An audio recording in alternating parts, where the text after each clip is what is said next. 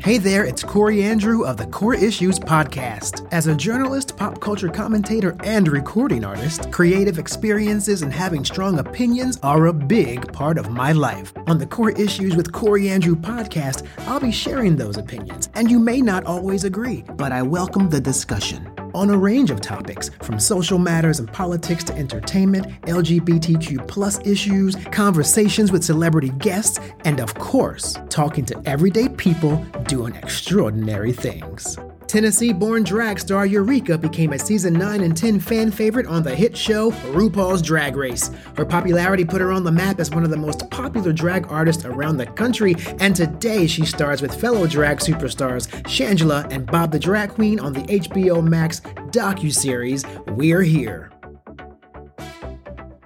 First, just a little background. You were on season nine of Drag Race, and uh, you had a little injury in the cheerleading competition, uh, cheerleading uh, challenge, and then you came back in season ten, and you became a runner-up, fan favorite, and now, like, look at you, all on HBO, co-hosting. The show is coming soon and is about to debut on HBO. What's it like for you, like, kind of anticipating uh, such a major platform? I mean, you know, a show. And I mean, RuPaul's Drag Race is big, but HBO is really big. So, what's it feel like having a show coming out on HBO?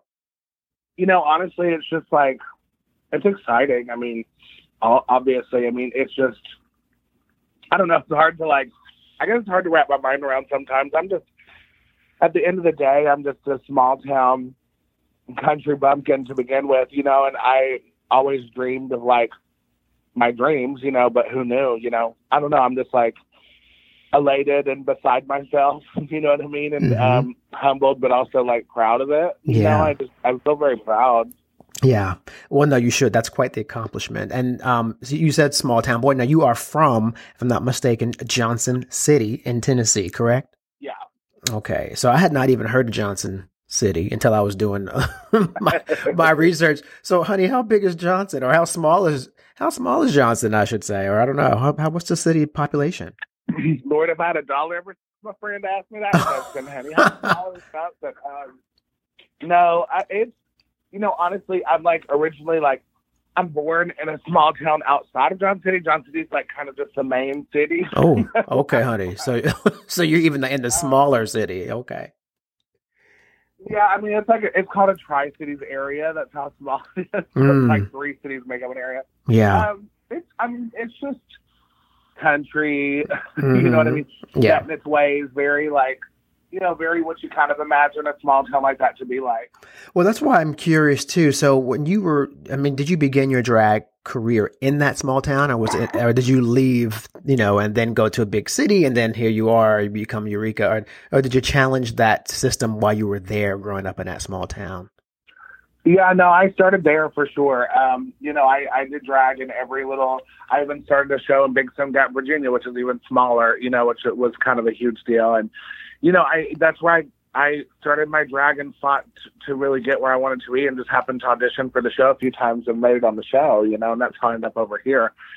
But yeah, honey, oh, um, old pageant, drag, honey, faithful, community, homosexuality is really what I come from. yeah. Well, look, I know the South is not always easy for um, a lot of things. I mean, my family hails from different parts of the South, so I get it.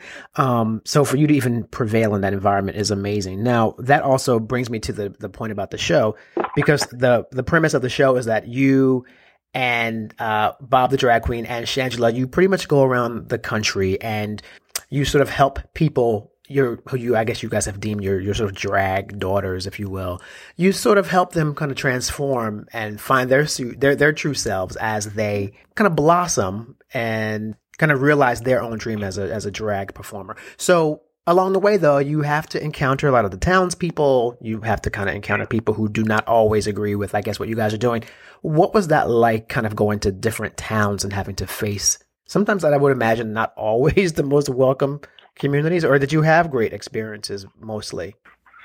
You know, sadly, because I'm used to getting a little pushback in a small town environment, it didn't bother me as much as um, my, some might think. Honestly, I just kind of am used to it.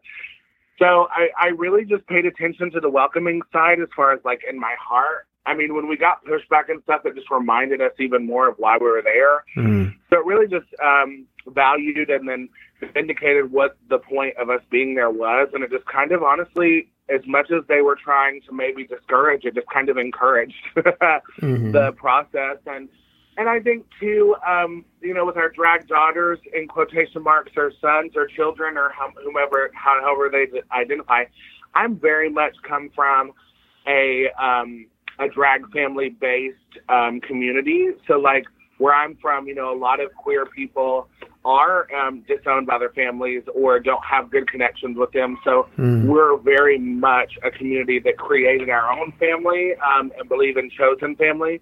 So I think that's where, for me, it was easy to kind of find the love and the family connection, even in these small towns, 'cause it's kind of just how I was raised and the Mhm. environment and the community. Yeah. Do you have one city in particular that you think you went to out of all? I know you guys went to quite a few. Do you have one city in particular where you would say, you know what, that was that was the one that was the most transformative, I would say, thus far? Or were there many? Anything that stands out in that regard? You know, honestly, I think that um, the one that I felt like probably was the most transformative would have been Ruston, Louisiana. It just seemed like, or no, no, no, sorry. Um, where did we go? Farmington, New Mexico. Sorry, that's the one I was thinking. Mm-hmm. Um, Farmington, New Mexico, just because it, you know, the energy that we got the entire time from there was very, oh, well, you know, we don't judge, but we just don't talk about it. And, you know, that's the stigma that a lot of small towns and like, um, you know, people that uh, base their, their society organization on family morals or, or a set of rules kind of get to this depiction of like, oh, well, we don't care what they're doing. We just don't talk about it. And, Mm. you know, but that, all that does is just like, push people into a shadowed corner even more. And why not talk about it? Why isn't it okay just to have the discussion? So I felt like there people were talking, the community came together, even though we were like worried that um, I think at one point we weren't sure if the show was going to happen because we were having trouble with venues, with like fire marshal codes. Like, you know, the city wasn't very happy about us being there. Hmm. You know, there was just like a lot of pushback. But then in the end, you know, we had like a lot of officials at the show. Um, the show turned out to be one of the busiest and most connected shows.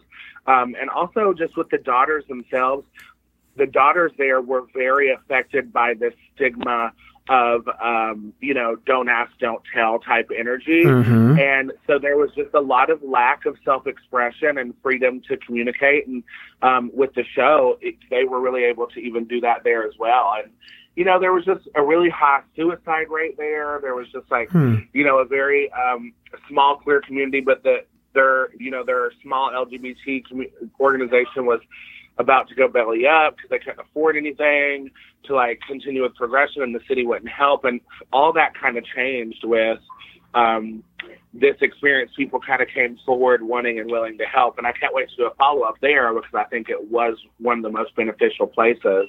Oh my gosh, that sounds amazing. I can't wait to see that one.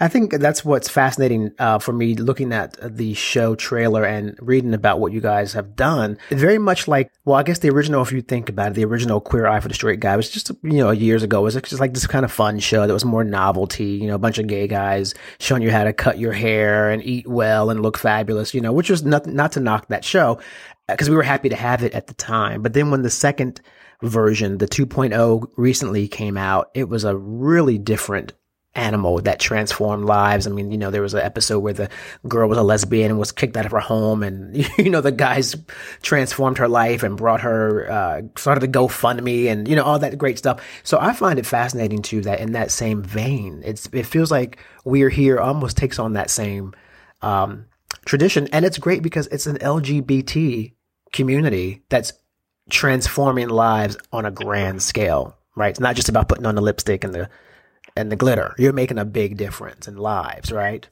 Well, thank you. And that's the point. I think is just to like create conversations or maybe spark things that can be conversated about that are looked over and uh, also show sides of the story that don't get shown.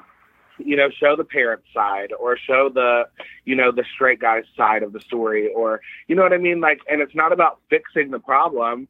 It's about, um, it's about starting the, the change, you know? And really, that's all we're doing. We're not coming in trying to be fairy godmothers. We're coming in just trying to be like, hey, here's a microphone, talk, girl. We're here to listen and not judge. And you know, it's it's amazing how much just being there for somebody and not judging changes the dynamic of so much for people. Mm. Well, you know, you mentioned the the parents and like the straight guy. Like, so just to clarify on the show, so you also have good interactions with uh, the secondary characters, right? Not just the drag daughter, quote unquote, but you have, you know, it's about their families, right? And about people in their kind of closer, immediate family circle as well, and how things are affecting them too. Yeah, I mean, there's definitely a lot of discussion. You know, let's talk about it. Let's bring it to the surface. And then as far as fixing it, that's up to you all. You know, we're just here to show you how to bring it out and maybe how to try to do it in a positive way and just kind of show like we're also there to show like how much fun the queer community can be, how how beautiful and transformative drag can be, and how therapeutic, and really just um, being okay with your authentic self. You know, that's what drag's really about. Yeah, it's self-expression, and that's what people struggle with the most is expressing themselves authentically. Yeah. Wow. That's awesome. That's great. That's a great perspective. Well, listen, I think it's fabulous. Again, congratulations to you and, and, uh, and Bob and Shangela on this great show. And I'll leave you with one, uh, final question, which is, uh, our editor at Instinct Magazine, Adam. Um, he was curious about this. Uh, so I asked Shangela as well. So I ask you too. So tell me who are some of the role models, uh, famous or otherwise that you base the character of Eureka O'Hara on? Who is who is uh, who are her her icons and idols? Yeah, no, I appreciate that question. I mean, my first and like foremost, my idol's always been my mom. You know, like I model like my kindness and my love after her, and then um, as far as like famous people, definitely Chris Farley was someone I grew up like really loving. Um, John Candy, Queen Latifah. Oh, those like, are great. Um, you know, just yeah, powerful, funny, plus size individuals. Honestly, I've always been, you know, the thicker one. So, um, mm-hmm. you know, anyone that showed confidence and love in themselves was really like my go-to. Wow, that's awesome. Well, thank you because I love them too. Oh my gosh, Chris Farley, honey, I cried when he passed away. I was like, come on now. So. I know. I held my own little funeral. Oh yeah, he we, we definitely got robbed of uh, great talent when he when he passed away. So R.I.P. And thank you once again for talking to us. We so appreciate it, and I look forward to the show and continued success on everything you do. I appreciate your time. Yeah, thank you so much for your time too, and I, we appreciate the write up. You know, and I hope you enjoy the rest of the show. Thank you for listening to Core Issues with me, Corey Andrew. For future episodes, please subscribe to this podcast. On Instagram, Facebook, and Twitter, you can follow me at Corey Andrew and follow the Core Issues Facebook page at Core Issues Media.